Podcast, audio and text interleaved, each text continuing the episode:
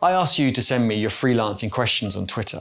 The most popular question I got was how to find my first client. So I thought, let's do a video on it and hopefully this will help lots of you out. If you have any more questions, you know the drill.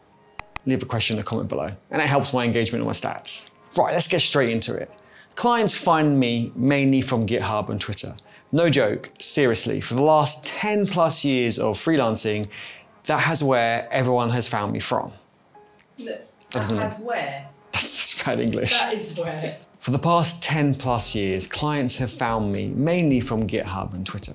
That's why I keep encouraging all of you to focus on open source and sharing what you learn on Twitter. But there are so many other ways too, such as using other platforms like Upwork. People worry that it's a race to the bottom, but if you can make a strong profile using your open source contributions, then it's not a race to the bottom, it's actually a race to the top. And don't forget the importance of adding open source projects to your portfolio and profile. Yes, you can add your side projects to that.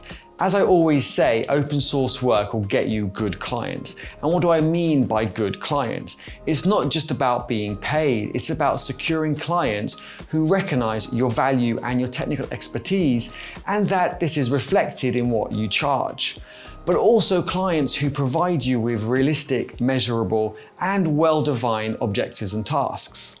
I get many repeat clients, which is great because I love working with them. But most importantly, I treat every new client as one that I want to build a working relationship with. My tips for this are do not overpromise, but make sure you overdeliver. Your clients will let their network know about the great work that you deliver, which will widen the pool of new clients for you. Most people will choose who they engage with based on a recommendation. It's not about undercharging your rate in the hope that this client will come back to you in the future. But also don't make the mistake of trying to make a quick buck now. This will hurt your personal brand and reputation. Even if you're not trying to build a personal brand, you are. Every tweet you post, every GitHub commit, pull request, comment, issue you raise is all helping your personal brand. And trust me, this will help you, so do get involved in the conversation. Set your retainer in writing, agree logistics at the beginning, hosting, domains, etc. So there are no surprises for them or for you. The client should not be chasing you for a progress report or an update. If they do, that means you have not met their expectations. So keep the client regularly up to date. Even if they don't reply to every update, at least they've got it and they've probably read it. And if they haven't, then that's their decision. Leave the ball in their court. If there are any confusions in communication, you both know about it immediately or as soon as possible. See what I did there? Made it better. Edified it. Hashtag debatable. Hashtag what? Debatable. Debatable. As you know, I don't believe in overnight success. It is important that you remain realistic, that building a client base takes time and also, most importantly, consistency.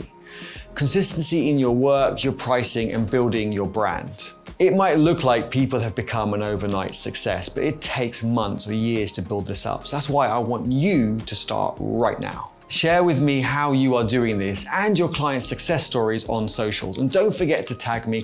I'd love to get involved in the conversation and include my network in the conversation so we can all learn from each other. Hope you enjoyed this video. If you did, give it a thumbs up, subscribe below and hit the bell button so you get notified every time I go live. I just realized I'm not as far forward as you were, so I hope the focus is okay and I hope um, the shadows are okay.